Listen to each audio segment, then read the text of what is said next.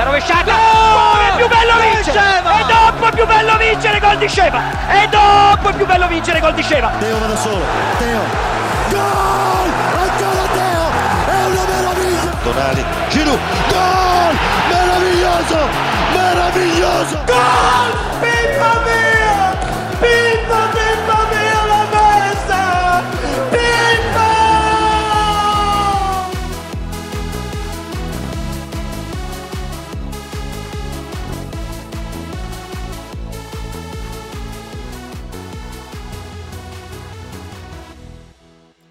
Bonjour à tous, Cœur Rossonero, épisode 4, c'est parti. Très heureux de vous retrouver pour ce nouveau numéro. On va encore se régaler, les gars, ça va être incroyable. Merci encore pour votre fidélité. On avance au pas de course, hein, franchement, et ça fait super plaisir. Euh, avant de commencer, n'hésitez pas à mettre vos plus belles 5 étoiles, franchement, c'est super important. Suivez-nous sur les réseaux sociaux aussi pour ne rien manquer. On pose des petits jeux, on pose des petites anecdotes et tout, voilà. Donc, euh, c'est grave sympa à suivre. Donc, allez nous follow la famille.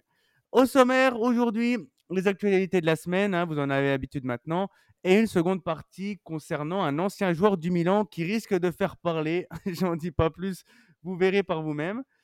Pour m'accompagner aujourd'hui, je suis. Alors là, je suis avec l'élite, les gars. hein. Je suis avec euh, la fleur de l'écrin. vous les connaissez désormais, on les a... vous les avez déjà entendus sur les précédents numéros. Pour commencer, on a Karim. Karim, comment est-ce Bah, tout va bien, tout va bien. Euh, j'espère que vous avez passé une bonne semaine. Euh, là, on va faire un petit retour sur la Champions. Et euh, ouais, on va évoquer de, de bons souvenirs dans, dans ce nouvel épisode. Ouais, en tout cas, c'est cool. Là, tu m'as pas appelé Quentin aujourd'hui.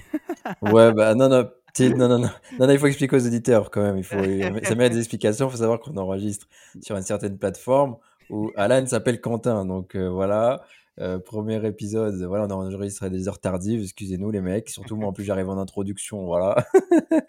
Donc euh, non, non, tout va bien. Non, t'inquiète, ça... Quentin qu'on salue, hein, Quentin de temps additionnel. euh, Ouais, c'est il c'est pour doit nous content. éc- il, il nous écoutera, euh, à n'en pas douter. Également avec nous aussi euh, l'ancien, le, le vétéran de la vie, comme on dit. il est là, il fait son retour. C'est Joe, comment tu vas? Ah, ça va très bien, ça va. Et toi, Alan, comment tu vas? Ah bah moi ça va nickel. Hein. euh, faut savoir que quand, quand le Milan euh, fait des, des- des bons résultats, on est en forme, mais quand ils sont encore engagés en Champions League, ça va. Euh, on, on aura l'occasion d'en reparler hein, de la Champions League parce qu'il s'est passé beaucoup, beaucoup de choses. Ok, super les gars, on va pouvoir commencer cette belle émission qui nous attend. Et on commence sans plus tarder avec la première actualité de la semaine. Ce lundi, un jeune joueur a inscrit son premier but de la saison contre Sassuolo. Et il s'agit de Mister Lorenzo Colombo, 21 ans, jeune espoir du football italien qui appartient à l'AC Milan et qui est prêté pour, pour une saison chez les, chez les copains de Monza. Euh, D'ailleurs, très joli but hein, qui, qui se crée quasiment tout seul. Euh, toi, Joe, euh, est-ce que tu, tu crois en, en ce, en ce joueur-là? Est-ce que tu penses qu'il qu'il peut à terme porter la, la tunique de l'AC Milan? Alors écoute, c'est un, un très très bon sujet, ce, ce petit Colombo. Euh, déjà, un petit peu pour resituer le joueur, euh, je vais un peu le présenter pour ceux qui le connaissent pas, pour ceux qui nous écoutent. Euh, c'est un 2002, donc c'est quelqu'un qui a 21 ans cette année. C'est un gaucher, 1m83. Euh, donc un attaquant euh, pas taillé type euh, pour ceux qui ont connu euh, Luca Toni ou même plus récemment bah, chez nous Olivier Giroud. Mm. Euh, c'est un attaquant euh, pas petit format mais pas non plus euh, big point d'appui devant. Et euh, il est à l'image de tout ce qu'on a fait sur la formation euh, des jeunes euh, au Milan ces dernières années. C'est-à-dire que voilà, formé chez nous, bon avec la Primavera, sélectionné dans les équipes de jeunes italiennes mais systématiquement prêté. Alors c'est un mal pour un bien parce que au moins il peut un petit peu jouer parce que chez nous c'est c'est compliqué, hein, on n'a pas on n'a pas la patience de, de faire éclore les jeunes euh, au plus haut niveau. Euh, donc c'est bien qu'il puisse être prêté pour pouvoir euh, jouer et s'exprimer. Après, il y a le problème des, des environnements de son prêt. C'est Mm. qu'il part très tôt, très jeune, dans des clubs de série B où bah, c'est un peu compliqué de s'exprimer parce que voilà, la série B, c'est pas des championnats, enfin, c'est pas un championnat où, où il y a un niveau de jeu extraordinaire, où voilà, il y a des équipes qui jouent au ballon, donc c'est pas, c'est pas évident. Et bon, là, cette année, déjà l'année dernière, il était prêté en Serie A à Lecce où c'était pas trop mal. Il a mis quelques buts, dont celui du maintien, le, le fameux penalty. euh, comment vous dites les jeunes, un banger euh, face au Napoli là. Un banger. Euh, voilà. Et puis cette année, bon bah là à Monza, il a fait, il a fait quatre matchs, je crois. Il a mis un but et un refusé là contre Sassuolo. Donc, euh, donc il a du potentiel. Euh, en équipe de jeunes, faut savoir qu'avec la, l'équipe italienne, il a toujours été sélectionné à partir des moins de 15. Donc c'est un, c'est un joueur qui a toujours été suivi, qui a toujours été appelé. Donc ça veut dire qu'il a quand même du potentiel. Euh, par exemple, avec les moins de 15 ans, il avait quatre sélections, il a mis deux buts. C'est pas mal. C'est surtout avec les moins de 17 en fait qui va, va se révéler et, on va commencer à voir au Milan que bah, il faut peut-être compter sur lui pour le futur. Il est deux fois vice-champion d'Europe, une fois en 2018, où euh, il joue quelques matchs, je crois qu'il en joue quatre ou trois. Il en joue quatre. Euh, il en joue quatre, euh, mais il est remplaçant lors de la finale. Euh, et en 2019, c'est là où vraiment, sur l'édition d'après, il, entre guillemets, il explose, où il joue, euh, il joue euh, quatre matchs. Il met un but contre l'Espagne au premier tour Mm. et il en met deux en finale contre les Pays-Bas. Bon, ils perdent le match au tir au but, mais euh, voilà, il, il se montre vraiment à ce moment-là. Il continue sa formation au Milan. Malheureusement, au Milan, comme j'ai dit, il n'a pas eu, il a pas vraiment eu sa chance. Euh, il fait quand même sa première apparition en 2020. Euh, il fait un match de championnat et puis un petit match de Coupe d'Italie, je crois, ou de, ou de Super Coupe Mm. d'Italie. Mais voilà, je pense que pour moi, il faut, il faut lui donner sa chance, surtout que il pourrait représenter le Milan du fait que ben, formé au club italien, pour moi, il a, il a vraiment le potentiel et, l'identité, euh, on va dire, euh, Rossonera euh, pour, pour, pour nous représenter au plus, plus tard et puis, et puis montrer que Milan, voilà, sait encore former des jeunes. Faudra être patient quand il aura sa chance. Moi, j'espère que l'année prochaine, ce sera le vice Giroud, parce qu'apparemment, Giroud prolongerait encore d'une année. Mm. Donc, il faut se séparer de Jovic. Pour moi, Jovic, aujourd'hui, c'est c'est pas, pas un profil qu'on a besoin. On peut prendre Colombo en vice Giroud, Okafor en troisième numéro 9, mais surtout en vice Leao, comme ça, Okafor sera à son poste. Et voilà, Colombo, il a sa place, il faut juste lui laisser sa chance. Être, être indulgent aussi, ça c'est important. Euh, S'il rate un ou deux matchs, eh ben, il ne faudra pas tout de suite l'enterrer parce qu'il aura que 21 ans, ou 22 l'année prochaine. Mais hum, lui donner sa chance et puis surtout, surtout, euh, ne pas faire une, une, une Locatelli ou une Cristante ou une Cutrone bis, c'est-à-dire euh, leur donner une saison et puis euh, le dégager parce euh, il n'a pas répondu aux attentes, euh, surtout sur un joueur qui est jeune, quoi. Mm. Ouais, ouais, clairement. Hein.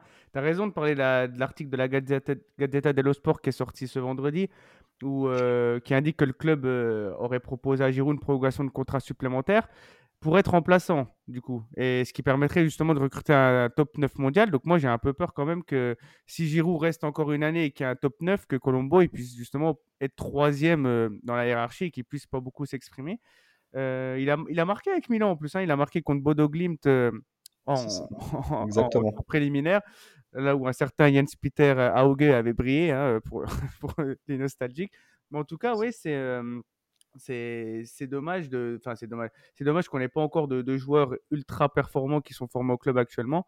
Je sais pas toi ce que tu en penses, Karim de, de Colombo, mais c'est vrai que c'est un, sujet qui, qui questionne. Ouais, ouais, bah, de toute façon, on en parlait euh, dans le podcast numéro 2, à savoir tout ce qui était jeunesse et autres, euh, euh, et leur euh, entrée dans le monde professionnel. Euh, donc, euh, oui, oui, je suis pour, je vois du potentiel, et puis de toute façon, ça fera toujours plaisir, euh, comme on l'avait évoqué euh, euh, la dernière fois, on, veut ça, on veut une ADN un peu Milan, ça, ça vient de chez nous, on aime ça. Après, encore une fois, c'est tellement de choses à confirmer que bon. Mais par contre, je suis d'accord par rapport à ce que euh, mentionné Geoffrey avant par rapport à Jovic euh, et Lucas Giroud. Enfin, je pense que c'est surtout l'été dernier, on aurait dû prolonger Giroud d'un an et penser à recruter un neuf. Donc là, on en fait, on est à un an de décalage par rapport à tout ce qui est euh, gestion de l'effectif et du cas Giroud. On a un an de retard sur Mm. son cas en fait. Mais euh, pour l'année prochaine, vous parlez de recruter un top 9 mondial. C'est là où, où, en fait, euh, beaucoup de, de gens pensent comme ça. Mais pourquoi est-ce qu'une fois, on ne prendrait pas le pas inverse? C'est-à-dire, on intègre complètement Colombo dans la rotation, surtout qu'en plus, pour une fois, il y a un Milan avec des ailiers qui Mm. peuvent le servir. Il ne sera pas esselé à la pointe de l'attaque avec euh, des joueurs qui ne savent pas ramener un centre, des joueurs qui ne savent pas éliminer en un contre un pour, euh, on va dire, faire des différences. un milieu de terrain qui, pour l'instant, malgré le départ de Tonali, la blessure de Benasser, joue quand même au ballon. C'est le moment, il faut arrêter d'avoir peur. Sinon, ben, on ne pourra jamais le lancer, il ne pourra jamais se montrer sous, sous nos couleurs. Quoi. Donc, euh, Oui. moi, je suis pas pour recruter un top 9 l'année prochaine. Gardons notre argent pour recruter un milieu de terrain ou un défenseur et donnons la chance à Colombo. De toute façon, il y a Giroud, il pourra faire sa vingtaine, 25 matchs par de la saison, pas de souci, voire même 30 parce qu'il ne se blesse pas souvent. Hmm. Et Colombo, eh ben, faisons-le jouer en, en vice-Giroud, dans la rotation. Après, il faut pas non plus le faire jouer 10 minutes dans un match où il y a déjà 4-0. euh, c'est- C'est pas ça. Il faut le faire jouer, c'est-à-dire euh, au moins une quinzaine, vingtaine de matchs titulaires. Et je suis sûr qu'il pourra se montrer.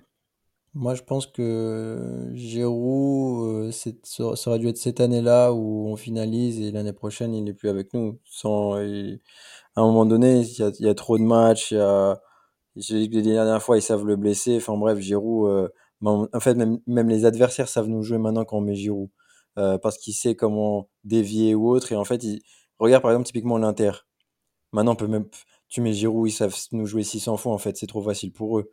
Donc, je pense que on a, on a mal géré, euh, bien que j'adore Giroud et tout ce qu'il a fait pour nous, c'est incroyable. Mais je pense qu'il y a vraiment, pff, ouais, je, je vais pas me répéter, il y a un an de décalage, ce qu'on veut envisager de faire, on aurait dû le faire cet été. Et euh, la place de Colombo, parce que typiquement, imagine si Colombo ou Giroud se blesse l'année prochaine et qu'on part sur cette config, bon, on est encore mort, tu vois. Même si Okafor peut dépanner en neuf, Voilà, c'est ce, que j'allais dire. Il te reste Ouais, sort encore. mais euh. Okafor, c'est pas là où il est le plus fort, on le sait. Donc Mm. euh, là, c'est du, c'est du dépannage. Donc euh, encore, on en a un peu, un peu marre de bricoler quand on peut régler un problème une fois pour toutes. Donc voilà, j'espère que les gestionnaires vont faire le, le nécessaire à ce niveau-là. hein. Alors, ouais, ouais. Après, euh, du coup, ça veut dire que toi, tu reprendrais, euh, par exemple, comme on a failli faire cette année, un Taremi qui a déjà 30 ans. Tu mets 20-25 millions dessus et Colombo, tu le mets entre guillemets troisième option, un gars, un jeune qui a besoin de jouer. Moi, je suis pas trop pour ça. C'est pour ça que je préfère avoir Giroud Colombo et tu, pars sur lui, tu lui fais confiance. Okafor en troisième option. Et puis euh, après, voilà, euh, tu peux, au pire, tu es déçu de Colombo et, au mercato hivernal, tu peux te rattraper. Et au mieux, ben voilà, tu as tout gagné, il explose, un gars formé chez toi. Et là, c'est jackpot, quoi. Sauf que Taremi n'est pas un top. Ah, c'est ça le problème. Là, c'était une solution de dépannage. Mm. c'est Donc, vrai, top, on 20 visait un peu la classe au-dessus, 9. même si la classe au-dessus, je sais pas si elle est abordable ou s'il existe encore des mecs à ce Mm. niveau. Parce que oui, comme tu le mentionnais, pour une fois, on a des mecs de côté qui sont enfin efficaces, c'est ce qu'on attendait depuis des siècles. Donc, euh, ouais, bah, à voir qui on va prendre, mais euh, ouais, je, je comprends ce que tu Mm. dis et, et j'espère qu'on aura la place pour, pour notre petit là. Ouais, ouais, dans, ce même article de la Gazzetta dello Sport, euh, ce média indique que justement la piste Taremi n'est pas complètement morte en plus, parce que vu qu'il est en fin de contrat en 2024, ça pourrait l'avoir à, à, voilà, à 0 euros. Donc euh, on verra ce que ça va donner, mais bon, c'est vrai qu'on aimerait voir quelqu'un d'autre. Euh, Lorenzo Colombo qui en plus va accueillir à côté de lui un certain Papou Gomez, donc peut-être que ça va le mettre en évidence et peut-être que ça va lui permettre d'exploser, de mettre sa petite dizaine de buts et de toquer à la porte de, des Rossoneri. Mardi, euh, un autre attaquant, et là on va, on va parler de, on va passer de Colombo à un mec a 20 ans de plus, Monsieur Zlatan Ibrahimovic, qui a fêté ses 42 ans.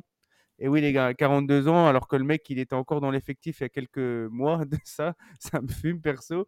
Euh, le Z, euh, joueur emblématique du football, qui a marqué de son empreinte le Milan à deux reprises, une fois entre 2010 et 2012, et l'autre de 2020 à 2023. Euh, toi, Karim, quelle est la, version de Zlatan que tu as préférée au, sein du club? De loin, euh, 2011-2012 pour euh, les perfs, mais pour l'impact, euh, son arrivée en 2010, en fait, il faut comprendre que Milan, quand tu suis le Milan et que tu suis le mercato d'été de 2010, mais tu vois, pourquoi je suis toujours ramené à parler de ces saisons de merde de 2009-2010 euh, à chaque fois? Franchement, c'est horrible, j'ai pas de chance. Il y a des belles années, je me trouve ces années de merde. En fait, en sortie d'année 2009-2010, il faut comprendre que euh, on avait, en fait, on était hyper vieillissant, il y a rien qui, qui se renouvelait. L'espoir Pato, on a vu qu'il était un petit peu fragile, il nous a tenus. Il y avait Huntelaar, bref, c'était, on a tous été déçus par euh, ce qui a été mis en œuvre. Et quand on voit arriver Zlatan du Barça, on se dit, ouf, là on a, là on a du lourd. Et en plus, le fait est qu'il était entouré avec Cassano, Robinho, Ronaldinho, même s'il part quelques mois plus tard, on se dit, putain, on commence à avoir un effectif euh, plutôt, plutôt pas mal. Puis on était renforcé au milieu terrain avec Devon Bommel, enfin Kevin Prince Boateng. Là, on s'est dit, le mercato 2010 pour la, saison, pour la saison à venir, franchement, euh, là, on se dit, ouais, ça, c'est impactant. Mais Zlatan, là, on s'est dit, ah, on a quelqu'un devant qui va nous planter des buts, c'est incroyable. Ça a été vérifié. Et euh, là, on devait chercher des, victoires difficiles, notamment en 2010-2011. Je me rappelle contre Naples et autres, où avant, on, tremblait quand on était là-bas. Là, on allait gagner en sérénité. Et on a, on a cherché un titre comme ça. Et puis après, sur la saison 2011-2012, euh, il a été hyper impactant de, sur toute la saison. Je crois qu'il met 28 buts de tête en, en, Serie A. Euh, et puis là où on voit aussi que c'est un nouveau Zlatan, c'est que il a mis 11 passes D, je crois, 11 passes D l'année précédente en 2010-2011. Donc on voit quelqu'un qui sait faire aussi, qui sait aussi faire jouer les autres, là où à l'intérieur il avait cette image hyper individualiste et hyper performant. Mmh. Donc moi, c'est celui-ci qui m'a complètement retourné et, conquis. D'autant plus qu'on lui reprochait certaines prestats en, Ligue des Champions et en 11-12. Pour moi, il a porté un niveau de confiance, même s'il n'a pas été décisif dans les matchs. il a quand même apporté un niveau de confiance au niveau de l'équipe. Bon, on sort contre le Barça en saison 2011-12 et 10-11, on sort contre Tottenham malheureusement dans des conditions catastrophiques, à San Siro se faire battre par des Anglais. Bref, c'est là où tu comprends que c'est la fin pour le Milan. Et même si Arsenal nous avait mis un, petit rappel en, deux minutes également. Mais non, et moi je trouve que l'impact qu'il a eu sur sa deuxième partie avec nous, c'est plus psychologique par rapport au, au groupe parce que quand même, il n'y a pas beaucoup d'expérience, il fallait un leader. Et sur le plan technique, on va pas se mentir, c'est pas les plus belles années football, surtout qu'on est un post-Covid et tout, machin. Les mecs, euh, enfin, faut se rappeler de la condition physique des joueurs euh, de, cette époque-là. Euh, enfin, ils tiraient tous un petit peu la langue. C'était super spé cette période. Mais par contre, quand on allait chercher nos titres et autres, là oui, on a vu un leader. Mais bon, on a vu aussi les limites. Quand voilà, il y avait des, quand Lukaku nous mettait des triplés en, Enfin bref, il y, a des choses qui ont mmh. fait mal quand même, mais quand il y avait des face à face, on voyait que c'était plus du tout le même Zlatan. Par contre, au niveau de l'impact dans le vestiaire, ça a été autre chose. Donc, moi, j'aurais toujours ce coup de cœur par rapport à 10, à 10 11 et 11, 12 dans le renouveau du Milan et la nouvelle lancée qu'on a eu ces deux belles années-là. après, ça va plus faire écho à certains qui l'ont vécu de encore plus près ces dernières années, mais là, c'était plus sur une dimension Laura Zlatan dans le vestiaire dont on a parlé encore une fois au l'épisode numéro 2. Mmh. Ouais, ouais. et toi, Joe, c'était du même avis ou t'es plus pour les années euh, de ton âge de 30 Le vieux Zlatan ou le jeune Zlatan, toi plus Non, moi je dirais plutôt le, le vieux Zlatan. Alors, euh, j'entends exactement tout ce qu'a tout ce qu'a dit Karim, mais en fait, euh, moi j'irais plutôt sur le Zlatan de 2020 parce que faire ce qu'il a fait, c'est-à-dire prendre un Milan qui est encore, bah, on va dire catastrophique. Hein. Il arrive il arrive euh, après le 5-0 contre l'Atalanta, je crois, si je dis pas de bêtises, avec Kier. Hein. Euh, un Milan qui est, mais franchement, euh, je, pense qu'on touchait vraiment le fond depuis les années 2012-2013. Je pense que le 5-0 de l'Atalanta, c'était voilà, on pouvait pas, on pouvait pas creuser plus plus profond. Et ce qui fait en revenant à la trêve hivernale, en reboostant, on va dire, tous les jeunes, en leur mettant un cadre, en leur montrant ce que c'est d'être pro, euh, en leur montrant que voilà, même à son âge, il se bat, il se défonce pour l'équipe. Euh, ramener un titre l'année d'après, très fort. quand il arrive en 2011, 2010-2011, euh, il est dans la force de l'âge. Dans le club, dans le vestiaire, il y a encore les Sidorf, les Gattuso, les Pirlo, les Nesta. Donc je pense que l'impact qu'il a auprès des joueurs n'est pas le même. Pour moi, il est moins fort. le, vestiaire est déjà composé de gars qui ont tout gagné. Euh, de très très forts joueurs. Euh, par contre, quand il revient en 2020, c'est quoi l'équipe? C'est euh, oh oui. des Donnarumma, c'est alors très bon, mais voilà trop jeune. Euh, Léao, pareil, il mettait pas un pied devant l'autre à l'époque. on avait Piontek, Piontek. voilà, c'était une équipe catastrophique, mais vraiment catastrophique. Et, et heureusement qu'il revient à ce moment-là parce que s'il revient pas, déjà la saison, elle, est très très longue. On se, on se bat pas euh, pour revenir. Et la saison d'après, euh, jamais de la vie, on cherche le Scudetto. Donc, euh, mm. j'irais plutôt le Zlatan de 2020 pour moi. Zlatan qui a été interviewé chez, chez Pierce Morgan à cette semaine. Incroyable interview. je ne sais pas si vous l'avez vu, hein, les gars, mais on, en apprend davantage sur lui, sur sa relation avec ses parents notamment, sur son passage au FC Barcelone, etc. Donc franchement, interview exceptionnelle, je vous la conseille Je sais que, que Milan Actu sur Twitter l'a retranscrite en intégralité, donc franchement, n'hésitez pas. et moi, du coup, je suis. J'aimais bien poser cette question parce que moi, j'adore les deux versions de Zlatan. Franchement, c'est difficile de faire un choix. mais si je devrais choisir, je serais peut-être du côté de, de Joe avec le fait qu'il voilà, qui rejoint un club en ruine et qu'il en refait et qui redynamise le truc en, en décrochant ce Scudetto. Il claque quand même 25 buts entre, à 39 ans, sur les sur an et demi euh, où il est il est pas trop blessé, c'est stratosphérique. En tout cas, euh, bah, merci Zlatan, merci à toi et on aura l'occasion dans, dans Cœur de, de, lui en faire un, un, numéro vraiment dédié avec une grosse partie sur lui parce que ce joueur il mérite amplement pour tout ce qu'il ce représente. On continue les gars avec euh, mercredi. C'était la deuxième journée de la Champions League les Milanais qui se sont déplacés sur la pelouse du magnifique Signal Iduna Park. Stade incroyable, perso, je, kiffe trop. Euh, score nul et vierge, 0-0, ce qui n'arrange vraiment pas nos affaires hein, pour le coup. Joe, toi, ton, ton ressenti, est-ce que tu es, optimiste ou inquiet pour la suite de la compétition ou... enfin, Explique-nous. Alors écoute, moi qui suis d'un habituel pessimisme concernant le Milan, surtout vu les dernières années qu'on a vécues, eh ben j'y crois toujours. j'y crois toujours parce que on a peut-être que deux points, mais Newcastle qui est premier du groupe en a quatre. Mm. Donc en fait, tout le monde a pris des points contre tout le monde. Newcastle est premier avec quatre points, Paris ils ont trois, en étant deuxième du coup. nous on est troisième avec deux points et Dortmund dernier avec un point. Donc tout est jouable, il reste 4 matchs. Euh, je pense qu'on a même le droit à une défaite encore.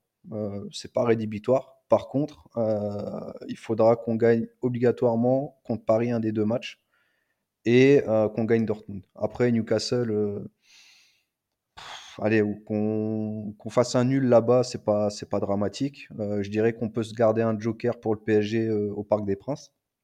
Mais par contre, chez nous, Paris-Dortmund, faut les gagner. Surtout que contre Paris, ben, j'y serai, donc euh, je me déplace pas pour, euh, pour autre chose oh. qu'une victoire. Euh, et, voilà, et je pense qu'avec deux victoires, un nul et une défaite, on, peut finir deuxième du groupe. Donc c'est largement faisable, surtout par rapport à ce qu'on a montré contre Newcastle. Contre Newcastle, on méritait de gagner, et on voit que Newcastle arrive en mettre 4 à Paris. Donc c'est jouable. Euh, contre Dortmund, on fait un 0-0 qui est, qui je pense, logique au vu du match. On a nos occasions, ils ont les leurs. Beaucoup d'intensité, c'était plaisant. Donc euh, voilà, je pense que c'est largement jouable chez nous.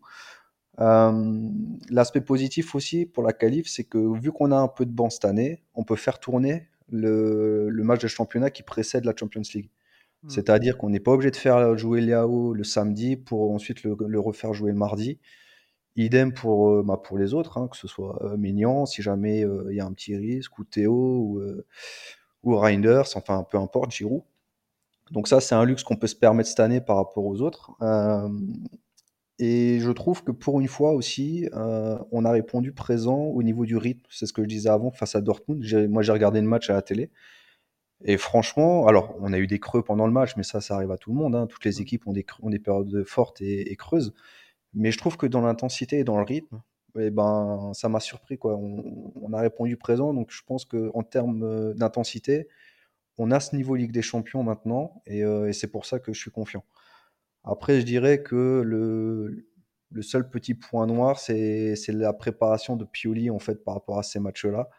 On a toujours l'impression qu'il tâtonne un peu et que les joueurs, euh, quand il y a de l'opposition, une forte opposition, ils sont, ils sont livrés à eux-mêmes en fait. Euh, donc moi, ça, ça m'inquiète un petit peu. Et puis bah, surtout, le, je dirais le deuxième petit point noir, c'est le réalisme devant le but. On a fait deux matchs, on n'a pas mis un but. Donc ça, va falloir le corriger rapidement parce que si on veut gagner, si moi j'ai mentionné deux victoires, il faut mettre des buts. Donc euh, si, si, on si on claque pas, euh, ça va être compliqué. Mais je pense que c'est faisable. À mon avis, voilà, les, les, joueurs sont, sont, conscients, ils ont, ils ont envie de revivre une épopée un petit peu, je pense, comme l'année dernière. Donc euh, voilà, moi, moi, je suis confiant en tout cas pour la qualif. Premier ou deuxième, peu importe, on a bien vu. Hein. Après, euh, le tirage, euh, c'est c'est un peu au petit bonheur la chance. Donc à partir des huitièmes, voilà, chacun est face à son histoire. Mais pour la qualif, je suis, je suis confiant. Mmh, mmh. Toi, toi, Karim, tu es, optimiste aussi ou tu es assez inquiet vu qu'on a quand même encore plusieurs matchs à l'extérieur à jouer? Enfin, C'est quoi ton ressenti? Bah, en toute franchise, euh, je l'avais dit euh, la dernière fois que pff, Newcastle c'était des points à prendre. Donc là, ça me fait clairement chier que Hmm. euh, Paris soit handicapé, que Newcastle prenne des points. Donc euh, là, voilà, c'est la config euh, pour laquelle je pense qu'on va regretter les deux points pourris qu'on a perdus là lors de la dernière journée. Donc maintenant, après, c'est des matchs bizarres. Il y a personne qui semble pas solide dans ce groupe. Mais on va dire que maintenant, Newcastle à domicile, ouais, ils vont, tu- ils vont avoir cette figure d'épouvantail alors qu'ils peuvent se prendre une clim au bout de, voilà, c'est comme quand tu vas jouer en Écosse haute, on te promet des ambiances d'enfer et tout, et après tu, voilà, je me rappelle, je dis ça comme ça, mais des Juves celtiques où on te promettait l'enfer et la Juve allait se balader Mm. là-bas. Euh, Anelka mettait des buts et tout. Enfin bref, je crois que c'était en 2013 par là, on te promet Même des la, ambiances folles. Lazio, même la Lazio cette semaine, hein, qui a qui a remporté- Ouais, gagné ah bah voilà, c'est un très parfait exemple pourquoi je vais aussi Mm. loin. Mais euh, non, tu vois, euh, moi je pense que Newcastle, faut arrêter. euh, Je dis pas qu'il faut arrêter d'avoir peur, mais là ils ont, sont sur leur hype. Et les Anglais, en fait, dès qu'ils ont une hype comme ça et qu'ils surfent dessus, quand ils sont en confiance, c'est chiant, surtout à domicile. Mais je pense que, pas typiquement, Dortmund peut les faire chier là-bas. Euh, là-bas, on va pas, personne va prendre trop de rouste. Là, ça peut arriver des matchs comme ça.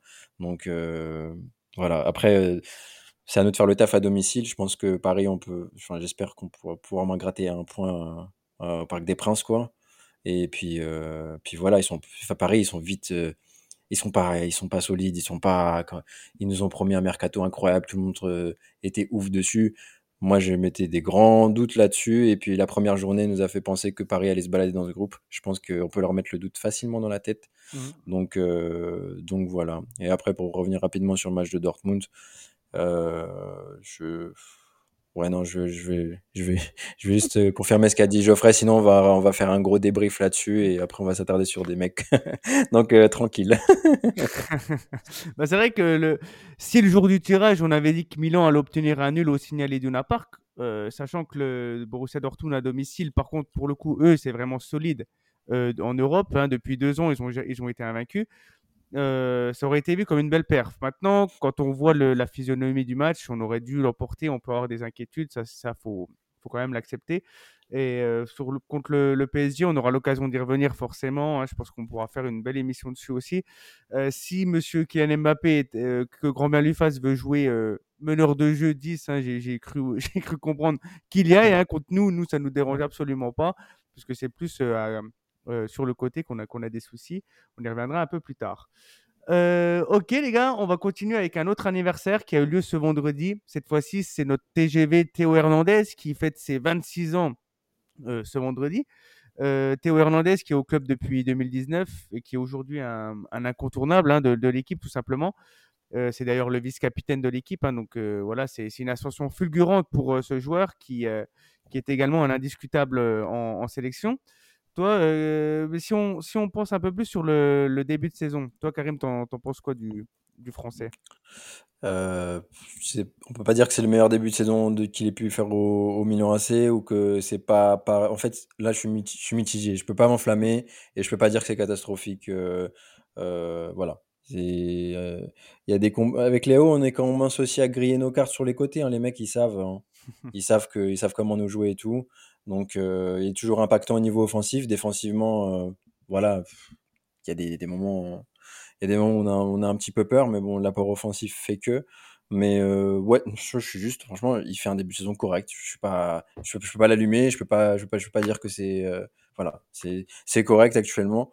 Donc euh, voilà, j'ai quand même toujours, enfin, moi par rapport à, pff, je vais pas revenir par, rapport au match de l'Inter, mais voilà, Hmm. les mecs savent nous jouer. C'est ça maintenant. En fait, on est, on a fait deux ans avec qu'un côté gauche. Donc maintenant, euh, les automatismes et tout, bah, et si t'es un peu intelligent, tu sais jouer le Milan côté gauche. Maintenant, on a un côté droit. Sauf, enfin, il manque quelqu'un encore. Mais on a des mecs côté droit qui peuvent déborder et tout. Mais, euh, mais voilà. Non, Théo, Théo, pour moi, c'est acceptable. On va pas, on va pas, on va pas s'enflammer. Pour moi, c'est un début, c'est un début acceptable. Euh, donc euh, voilà. De toute façon, défensivement, il va pas progresser ce mec. Hein, on va pas se mentir. Hein. C'est faut juste qu'il soit en forme physiquement et qu'il se canalise euh, au niveau de l'agressivité, c'est tout. Mais j'ai senti présent euh, euh, dans, dans les matchs, quoi. Euh, bah, Joe qui, qui hoche la tête là, qui, qui, qui, allait- qui dit, qui titube, c'est quoi toi, Ouais. ton ressenti? Non, moi Théo, euh, le footballeur, euh, bien sûr qu'il est bon. Ça, il n'y a pas de souci. On le voit depuis qu'il est chez nous. Il, il a, il a apporté tout de suite une vraie, une vraie plus-value sur, sur, sur le poste. Maintenant, moi, il m'exaspère, quoi, en- au niveau du comportement. Je veux dire, ce mec, il a 26 ans maintenant, donc il va quand même rentrer dans une certaine maturité. Il est vice-capitaine, donc il a le brassard du Milan, quoi. Il a le brassard du Milan, un brassard qu'a porté Paolo Maldini, un brassard qu'a porté Franco Baresi, euh, Andrei Shevchenko, Nesta, enfin voilà, des joueurs qui avaient une certaine classe. Et, et moi, quand je vois Théo avec le brassard et qui se prend un carton jaune parce qu'il râle au bout de 5 minutes de jeu, franchement, euh, encore une fois, le joueur, ok, pas de, pas de problème. Mais par contre, à un moment donné, il faut que, il faut qu'il connecte le, le cerveau, qu'il prenne conscience qu'il a, voilà, il a, c'est pas n'importe quel maillot qu'il a sur les épaules et l'image qu'il renvoie. Enfin, moi personnellement, euh, je peux plus quoi, je peux plus.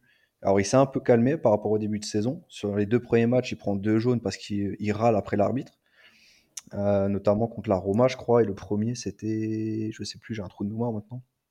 Mais bref, La vieillesse. euh, ouais. Mais, mais voilà, en fait, euh, c'est juste ça. c'est la seule chose qui lui manque. Après, Mm. comme a dit Karim, défensivement, effectivement, il est pas fou.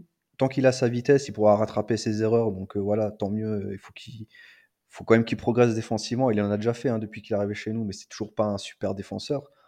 Euh, j'ai un peu peur qu'il nous fasse une abattée, en fait, qui était à l'époque euh, côté droit.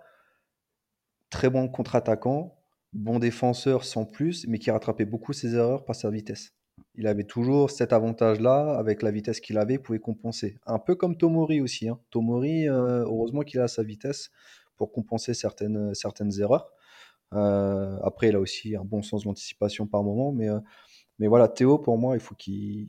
Il faut qu'il, voilà, 26 ans, il arrive à maturité, il faut que, il faut qu'il connecte le, cerveau et maintenant, euh, stop, quoi. T'es, t'es un cadre du vestiaire, t'es un exemple, t'es international français. Voilà, il, peut mieux faire, il peut mieux faire. Ah oui, c'est bah, intéressant ce que tu dis, parce que je pense qu'il y a, beaucoup d'autres auditeurs et de, de supporters du Milan qui partagent ton avis. Euh, moi, perso, je trouve que tu es, un peu dur dans le sens où, euh, bon, entre Théo Hernandez et Abaté, je trouve qu'il y a quand même une grosse classe d'écart. hein. Je trouve que Théo Hernandez est, est largement Ouais, au-dessus. euh, Enfin, il n'a pas les mêmes défauts que, que Abaté. Enfin, Abaté, il est beaucoup moins complet. Tu vois ce que je veux dire? moins complet, Mm. euh, moins, moins bon dans les phases de contre-attaque, mais par contre, meilleur défenseur. Ouais, oui. Et alors, pas non plus extrêmement meilleur, mais meilleur défenseur. Et un défenseur, tu lui demandes de défendre avant tout. Moi, Ouais, franchement, Karim, il parlait de l'exemple de l'Inter. Dumfries, il le mange à chaque match. Mm. Il se fait manger. Et en plus, Bah, l'Inter, quoi. Donc, euh, bon. Mm. Bah, en fait, le problème, c'est qu'en fait, on, on attend énormément de ce joueur parce qu'il il est capable de sortir des performances individuelles exceptionnelles. Euh, je, pe- je pense à la, sa reprise contre l'Udinese, ses rushs contre la Lazio, l'Atalanta. Donc forcément, c'est des trucs exceptionnels qu'il fait, mais dans le terme exceptionnel, c'est que c'est c'est pas récurrent. On peut pas attendre de Théo qu'il fasse ça à chaque match. Donc, euh, c'est faut pas oublier que c'est un latéral gauche. On peut pas attendre de lui qu'il nous fasse gagner des matchs comme un game changer. Hein. C'est c'est pas son rôle. Euh, après, oui, il est capable de, de sombrer hein, et d'être euh, complètement à côté de ses pompes. Et euh, quand c'est quand c'est le cas, c'est un peu dommage parce que c'est un peu notre un de nos, nos leaders. hein, donc, et après, il est, il est jeune, hein, comme vous l'avez dit les- tous les deux. Il a 26 ans. D'ailleurs, bah, c'est son anniversaire, donc on va on lui souhaite euh, que des bonnes choses et en plus. euh, Pardon. Et en plus, euh, voilà, il n'a pas de, de remplaçant attitré. On a vu Florenzi, on a vu que Pioli a changé carrément son dispositif pour quand, il était absent, mais on n'a pas forcément de, de doublure vu que Balotouré est parti, et tant mieux d'ailleurs. ouais, vas-y, Théo. Alors, on- tu parles de doublure. on parlait avant de la formation milanaise. Il y a le jeune euh, Ah, Bartesaghi qui, euh, qui a fait ses débuts avec nous. Euh, il a d'ailleurs signé son premier contrat pro, je crois, la semaine dernière euh, c'est jusqu'en ça. 2028. Donc voilà, euh, j'espère que, dans le même sens que Colombo, qu'on lui donne sa chance. Pourquoi pas faire souffler Théo de temps en temps parce qu'il en aura besoin. Il ne pourra pas faire une saison à 50 matchs. Voilà, donc effectivement, Balo Touré, il faut clore le chapitre au plus vite et, et tourner la page. Et, euh, et pourquoi pas donner sa chance à Bartesaki. Mais il faut qu'il apprenne au euh, aux côtés de Théo. Et c'est là où ce que je disais avant, il faut que Théo, maintenant, il se montre comme un cadre du vestiaire et comme un vrai vice-capitaine. Euh, autant quand il est arrivé, on peut lui, excuser ses, ses sautes d'humeur et puis un petit peu, pas des pétages de plomb, mais, quand des fois il sortait de son match parce qu'il il estimait avoir une faute et il l'a pas, il l'a pas eu par le corps arbitral, ça c'est fini maintenant. Ouais, puis C'est un même cadre. euh, ce qu'il a fait contre l'Angleterre. Là, on revient à, à une autre phase, mais contre l'Angleterre, c'est une phase de foot faire ça en, Ah en quart ouais. de finale de la Coupe du Monde. hein. Ah ouais, ouais, clairement. hein. Je pense que c'est c'est l'un de nos joueurs qui est, qui est le plus averti hein, de, de, de l'équipe. hein. donc, euh, faut, faut- méfiance, méfiance à, à Théo Hernandez. Ok, super les gars. Merci pour cette première partie euh, consacrée aux actualités. Il y avait beaucoup de choses à, à dire. C'était super intéressant. Et on va passer maintenant au, à la deuxième partie sur le débat de la semaine avec un petit jingle.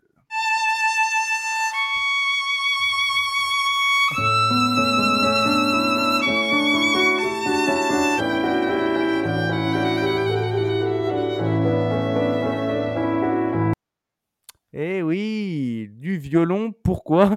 Parce qu'on va parler de monsieur Alberto Gilardino, le coach du, Genoa, hein, que l'on va affronter ce week-end. Alors, pourquoi ces petits airs de, violon? Euh, Parce qu'il était surnommé tout simplement le violoniste hein, pendant qu'il était euh, joueur de, joueur de professionnel. hein. Et Alberto Gilardino passé par de nombreux clubs. On aura l'occasion d'y revenir. Euh, concernant son, actualité, hein, Gilardino, il est coach du Genoa depuis un bon petit moment d'ailleurs, et c'est assez incroyable parce que depuis le départ de Gasperini en 2016, euh, le Genoa a cumulé 14 coachs différents. 14 coachs depuis 2016, c'est juste assez fou.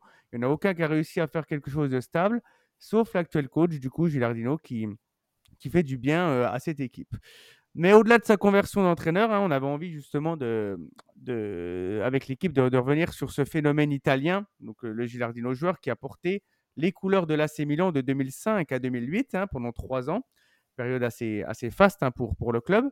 Donc euh, pour ceux qui ne l'ont pas connu, hein, préparez vos, petits pop-corn, vos petites sucreries. On va retourner à une époque que les, moins de 20 ans ne peuvent pas connaître, hein, comme dirait ce bon vieux, vieux Charles Aznavour. et, euh, et du coup, Gilardino, qui avant de signer à Milan euh, en 2005, euh, va, exploser à Parme hein, dans un premier temps. Bon, il arrive à 20 ans chez les, les Gallo Blu. Il va pas trop jouer la première année. En même temps, cette année-là, tu as un Adriano qui fait du très très sale. hein. Je sais pas si vous vous en rappelez, les gars, avec euh, son duo avec Adrian Moutou qui était monstrueux.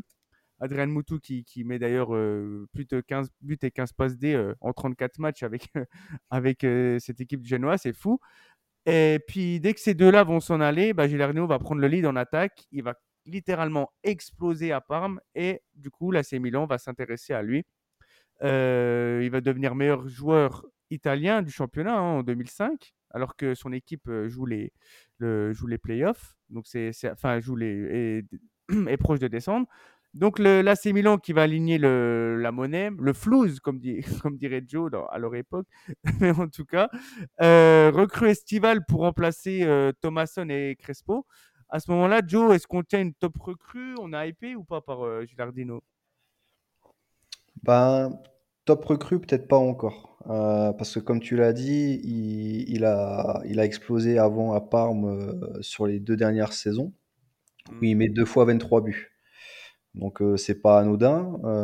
Il vient pour une vingtaine de millions de- d'euros. Donc c'est quand même une belle somme à l'époque. Et il vient pour, comme tu as dit, remplacer Crespo. Et je pense que déjà à l'époque euh, se tramaient euh, les départs de Shevchenko, parce que Shevchenko parle l'année d'après, en 2006. Mm. Et Milan essaye d'anticiper, je pense, euh, en, le, en, en venant le chercher. Alors évidemment, quand tu regardes les stats, italien, 23 ans, deux saisons à 23 buts, tu te dis, tu, tu tiens le, le- le futur neuf de, de l'équipe nationale. Nous, on avait déjà en plus un Inzaghi qui commençait à être vieillissant, qui, qui enchaînait les blessures, même s'il était toujours, on va dire, performant quand il était sur le terrain. Mais voilà, il fallait du 109. Crespo partait, Thomasson aussi. Il fallait du 109 pour faire euh, tourner en championnat et, en Champions League. Euh, donc, il vient dans un statut, on va dire, de jeune joueur à, à haut potentiel à confirmer dans un gros club italien. Euh, bon, malheureusement, son, son passage à Milan a été très bon tout de suite la première année où il met 17 buts. Euh, la deuxième année, alors il met 17 buts en une trentaine de matchs. Donc euh, le ratio est très bon. Euh, il remplit son rôle parfaitement. Et la deuxième année, c'est une année encore qui est plutôt pas mal, où il met une douzaine de buts. en Champions League, il met le troisième but en demi-finale retour contre United sous le déluge milanais. Mmh. J'avais vu le match sur Canal à l'époque. Chez, chez, un ami. moi, mon père, il n'avait pas le décodeur. J'allais chez un ami pour voir les matchs du Milan. et c'est des souvenirs dingues, cette mmh. épopée-là de, de, Champions League. Euh, mais bon, il est, il est pas titulaire, quoi, en fait. Il n'est pas vraiment titulaire indiscutable. Il y a, il y a toujours Inzaghi qui, qui, qui traîne. Euh, D'ailleurs, il joue pas la finale. Hein. C'est Inzaghi qui est, qui est titulaire contre Liverpool en, en 2007. Et, et, sa dernière année, ben, c'est l'année un peu du déclin pour lui, où, euh, où il met, euh, je crois qu'il met même pas 10 buts, en fait. Euh, je crois qu'il mmh. en met, il en met même pas 10, ouais. Et, et, donc en fait, son, son, aventure milanaise, elle a démarré très fort, et puis d'année en année, en fait, ça a descendu. Malgré tout, il a quand même pu aller à la Coupe du Monde en 2006 euh, en étant milanais. Euh, donc il est, on a un champion du monde à cette époque-là euh, avec Gilardino. Alors il y avait Gattuso, Pirlo aussi, euh, Nesta, même s'il avait fait qu'un match à l'époque parce qu'il s'est blessé, mais on avait, on avait quelques Italiens dans, dans, dans cette équipe-là qui a fait championne du monde. Et bon, malheureusement, il a jamais vraiment confirmé le potentiel qu'on lui a vu. Après le Milan, il est parti à la Fio. Il est parti à la Fiorentina et pareil, il mettait peut-être 10 buts par saison et après il a vivoté de club en club en Serie A et il a même fait une année en Chine. Il a même fait une année en Chine avant de revenir en Italie et puis, et puis finir sur des clubs de, de deuxième partie de tableau. Donc malheureusement, il a jamais eu cette carrière qu'on lui espérait quand, quand il a explosé à Parme j'ai envie de dire, c'est un peu un, un immobilier euh, de, des années 2010, de la fin des années 2010. Euh, alors, je te vois, tu fais détonner, Alan. Je vais te donner une stat. Il a, Gilardino, il a 57 sélections, 19 buts. Immobilier, il a 57 sélections, 17 buts. c'est pour ça que je te dis que c'est un immobilier euh, de, des années 2000. Mais euh, voilà, bon, bon, joueur qui n'a jamais malheureusement passé le, le, step supérieur pour être un furio classé, comme on, comme on dit en Italie. Donc euh, voilà, mais bon, il, il, a quand même, il a quand même une Ligue des Champions à son palmarès, il a une Coupe du Monde. D'ailleurs, petit aparté, hein, la Coupe du Monde, il la démarre dans la peau d'un titulaire. Il joue mmh. tous les matchs de poule, il marque même contre les États-Unis quand on fait un partout. Mmh. Euh, il joue le huitième contre l'Australie et après, malheureusement, il pâtit du, du retour de Totti euh, qui était blessé en début de compétition. Euh, il joue pas la demi-finale contre l'Allemagne et je crois qu'il il rentre. il, joue pas la, finale. Il la joue pas? Ah, Il me semble qu'il rentre. Ah, je crois pas qu'il rentre, moi, mais euh, enfin à vérifier en tout cas. Ouais, bon, mm. euh, il est champion du monde, c'est le principal. Oui. Mais euh, bon, il, il, fait une Coupe du Monde en jouant 5 ou 6 matchs, il met qu'un but. Euh, bon, il y, y, avait Luca Toni hein, à ce moment-là aussi, qui, était, qui, mmh. qui, était encore un petit cran au-dessus de lui. lui, il était encore jeune et bon, il a, il a jamais réussi à confirmer derrière, quoi, malheureusement. Ouais, ouais c'est bah, super intéressant. Merci pour, te, pour euh, ce petit parcours de carrière de, de Gilardino. Euh, toi, toi, Karim, euh, tu euh, en penses quoi de, de, ce joueur-là? Surtout quand, quand sa première saison, on, comme l'a dit Joe, il met 17 buts quand même. Mais est-ce que pour toi, il, te, il est convaincant ou pour toi, c'est un peu un pétard mouillé? Bah, Joe a mis en, en exergue sa, sa, carrière de manière rapide. Moi, je vais m'attarder sur euh, certains points clés. Donc, il faut rappeler que la saison 2004-2005, euh, euh, Inzaghi la rate à 90%. Heureusement que Crespo arrive en prêt. Euh, et surtout, il faut savoir que dans les coulisses, Crespo, après le match contre le PSV Eindhoven, le match aller à San Siro, euh, avait donné, enfin, s'était mis d'accord et Chelsea et Milan avaient trouvé un accord pour continuer. Mm. Donc euh, le fait est que Crespo ne reste pas, c'était une grande surprise. Et donc il fallait, euh, il fallait vite se retourner par rapport à Gila. Gila, quoi, il avait une super grosse hype à l'époque. Et nous, on était super content de, de, l'avoir. On s'est dit, euh, purée, Shevchenko Inzaghi depuis 2001, 2002, 2002, 2003. Bref, on a, on a enchaîné les saisons avec, avec ce duo devant. Donc on en attendait énormément. Euh, le gros problème euh, de Gilardino, même s'il avait des qualités techniques incroyables, notamment en, termes de pivot et de jeu de tête, euh, il était déjà monstrueux à part, mais à Milan, il en a mis des, très beaux. Donc, une présence dans la surface, un côté renard, enfin bref, c'est l'attaquant italien par excellence, quoi. Donc, on attendait énormément.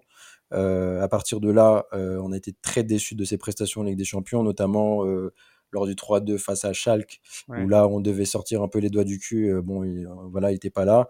Euh, remplacer Inzaghi, oui, ça s'entend, mais bon, euh, quand à l'aller face à Lyon, tu le fais, tu te fais rentrer en titulaire, tu fais rien, et qu'au retour, c'est Inzaghi qui nous sauve. Bah voilà, tu montres encore qu'une fois que tu es un, un petit dans la catégorie.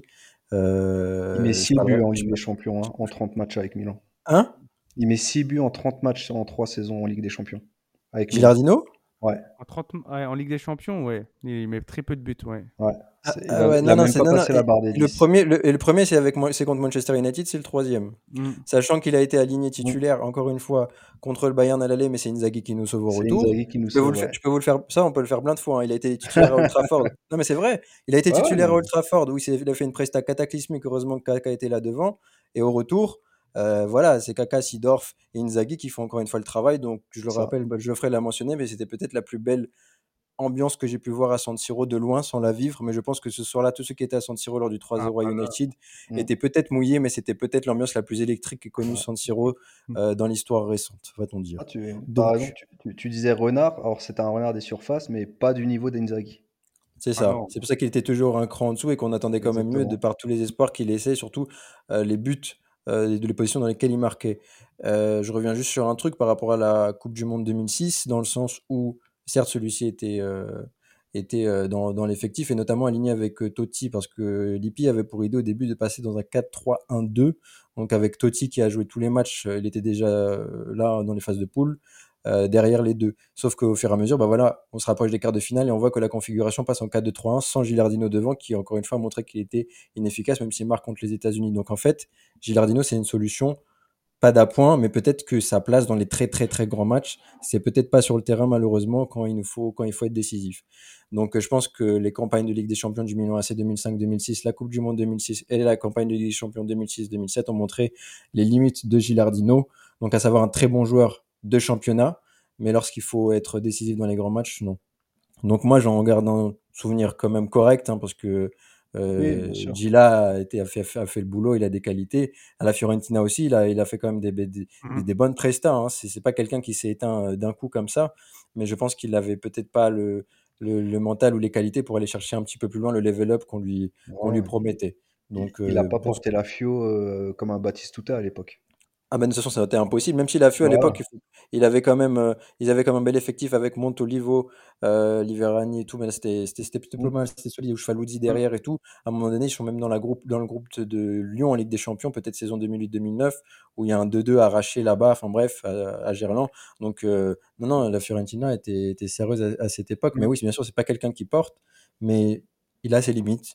Euh, on les a, on les a bien décrites. Donc euh, voilà, le, pour le cas Gilardino, un bon, un bon souvenir. C'est pas très, enfin, qui s'inscrit pas dans la durée parce que trois ans au club, on peut pas dire que c'est quelque chose qui nous a, voilà, on va pas se battre demain pour un maillot de Gilardino au Milan AC 2005-2006, tu vois. Donc euh, à un moment donné, euh, très, Mm. mais très, mais très très bon joueur et surtout ses saisons à part m'ont, m'ont marqué. J'étais, il faut pas oublier la hype qu'il avait quand même Mm. avant d'arriver au Milan AC. On était tous hyper heureux, quoi. Bah ouais, c'est ça. Est-ce qu'il arrive en même temps que Christian Vieri, qui est quand même une légende du, du calcio, et tout le monde en avait que pour euh, Gilardino. Tout le monde euh, jurait que par ce joueur. Euh, au final, oui, Gilardino, c'est un joueur euh, excellent contre les, les, les petits et inexistant contre les gros, parce que même en championnat, tous les buts qu'a marqué Gilardino, il y en a très rarement que c'était dans des grands rendez-vous. Contre Non, mais Avec Parme, il marquait beaucoup contre l'Inter. Contre nous aussi, il nous a mis des buts. Mais après, quand il Oui, avec Milan. côté, Mm. Ouais, il marque euh, quand on prend le- quand on perd 4-3 euh, au match aller 2006-2007, il met, il met un, magnifique but de la tête d'ailleurs. Je crois que c'est peut-être son seul but dans un gros contre un gros avec le Milan AC. Mm, ouais, c'est ça. C'est que ça reste assez, assez maigre hein, finalement. Et euh, c'est un mec peut-être qui, qui a du mal avec la pression aussi. Hein, parce que quand, par- quand tu es à Parme et à la Fio, c'est pas le même standing que le Milan. Et tu peux peut-être plus t'exprimer. C'est pour ça aussi qu'il a, il a peut-être plus marqué l'esprit. Même à, Bologne, à un moment donné, hein, en, en 2012-2013, il va signer là-bas en prêt. Il va faire une très belle saison. Donc euh, voilà, oui, Gilardino. Euh, joueur aussi qui, voilà, au final, il a tout gagné, les trophées les plus importants, Coupe du Monde, Ligue des Champions, sans être une pièce maîtresse à chaque fois, mais il a le mérite d'y être, donc euh, c'est tout mettre à son crédit. Euh, Est-ce que vous voulez rajouter quelque chose d'autre, les gars, sur, euh, sur ce joueur avant qu'on conclue? Parce que c'est vrai que c'est la première fois qu'on fait un focus sur un, joueur en particulier pour, euh, dans cette deuxième partie. Euh, je vous laisse euh, vous exprimer. Euh, Joe, vas-y. Ouais, non, juste un, un merci à lui pour ses trois saisons chez nous. Il a défendu nos couleurs. euh, il y a une Ligue des Champions euh, sur ces trois saisons-là. Voilà, c'est. Je l'aimais bien sur PES à l'époque. Je l'aimais Ouais. bien. euh, Il mettait, j'arrivais à mettre quelques buts avec lui. Non, blague, blague à part, euh, co- comme a dit Karim, euh, c'est un joueur qui, un bon joueur de rotation euh, pour faire souffler Shevchenko, Inzaghi. voilà, après, évidemment, quand un joueur, un jeune Italien sort de deux saisons à plus de 20 buts, forcément il a une hype, forcément les gros clubs se penchent dessus, t'as envie d'y croire. Euh, bon, bah, il n'a pas confirmé. euh, voilà, ce sera pas, c'était pas le premier, ce sera pas le dernier. Euh, maintenant, mine de rien, il a quand même fait sa carrière. moi, je suis né demain pour voir la même. hein. Ah Être oui, oui. champion du monde, avoir une Ligue des Champions, c'est pas donné à tout le monde, donc c'est qu'il avait quand même un minimum de talent. Mais peut-être pas pour être un titulaire indiscutable dans un Milan qui va au bout en Champions League. Mais bon, respect à sa carrière et, et quand même merci pour les trois années qu'il a fait chez nous. Quoi. Ouais, clairement. euh, et si on peut finir, les gars, pour euh, se recentrer un peu plus sur le match qui nous attend ce week-end. Donc, du coup, on va affronter le Genoa de, Alberto Gilardino. Euh, si vous avez un petit prono, les gars, aussi pour, pour ce match qui a lieu aujourd'hui à 20h45 euh, en Serie A, vas-y, Karim. On gagne contre le, le Genoa de, de Gilardino ou on fait une contre-perf? Non, non, non. En plus, euh, comme, euh, comme a mentionné Geoffrey, on a, on a, on a l'effectif, on a la rotation. Là-bas, bon, là-bas on va chercher un, on va chercher un 2-0, au pire un 2-1 hein, si on est, si on tremble des, des genoux. Mais là, on va chercher un, on va chercher deux buts là-bas minimum. On va, on va prendre les trois points. Ok, ok, super. Et toi, Joe? Bah, moi, je suis confiant aussi. Je pense que on a largement les moyens pour, euh, pour aller chercher un résultat. On doit gagner de toute façon, comme ça, on- quoi qu'il arrive, on reste premier ex aequo. Euh, je vois un 2-0 aussi. Ok, ça marche. Bah, Attention, parce que les gars, le Genoa contre les petits ont du mal, mais contre les gros cette saison, euh, ils ont battu la Lazio qui est en grande difficulté, certes, 1-0. Ils ont battu la Roma, certes, qui est en difficulté, mais ils l'ont battu 4 buts à 1, faut le faire quand même. Et euh, ils ont fait match nul contre Naples aussi. Donc voilà, contre les gros, ils arrivent un peu à, à, se défendre et après ils perdent contre Lecce, ils perdent contre, contre le Torino, etc. Parce qu'ils n'ont pas joué Milan encore, c'est pour ça. Voilà, bah, on a hâte de voir ce match en tout cas. Euh, et pour conclure, je pense que c'est parfait. Euh, tu- Ah non, je voulais que tu... j'ai cru que tu voulais rajouter quelque chose, Karim. Euh, non, c'est moi qui, qui est un peu bugué. Ok, bah en tout cas, merci les gars. Merci à tous. Merci à tous. Ça, ça a été encore un pur plaisir cette émission. Euh, la semaine prochaine, trêve internationale, mais que Rossonero sera là chaque samedi. hein, on vous l'a promis. Donc euh, ne vous inquiétez pas, il y aura des émissions. On va vous préparer du lourd, on va vous préparer du spectacle, des strass, des paillettes et tout. en tout cas, merci encore euh, à vous les gars, merci à vous les, auditeurs. hein. Comme on l'a dit, vous êtes de plus en plus nombreux et franchement, ça nous fait extrêmement plaisir.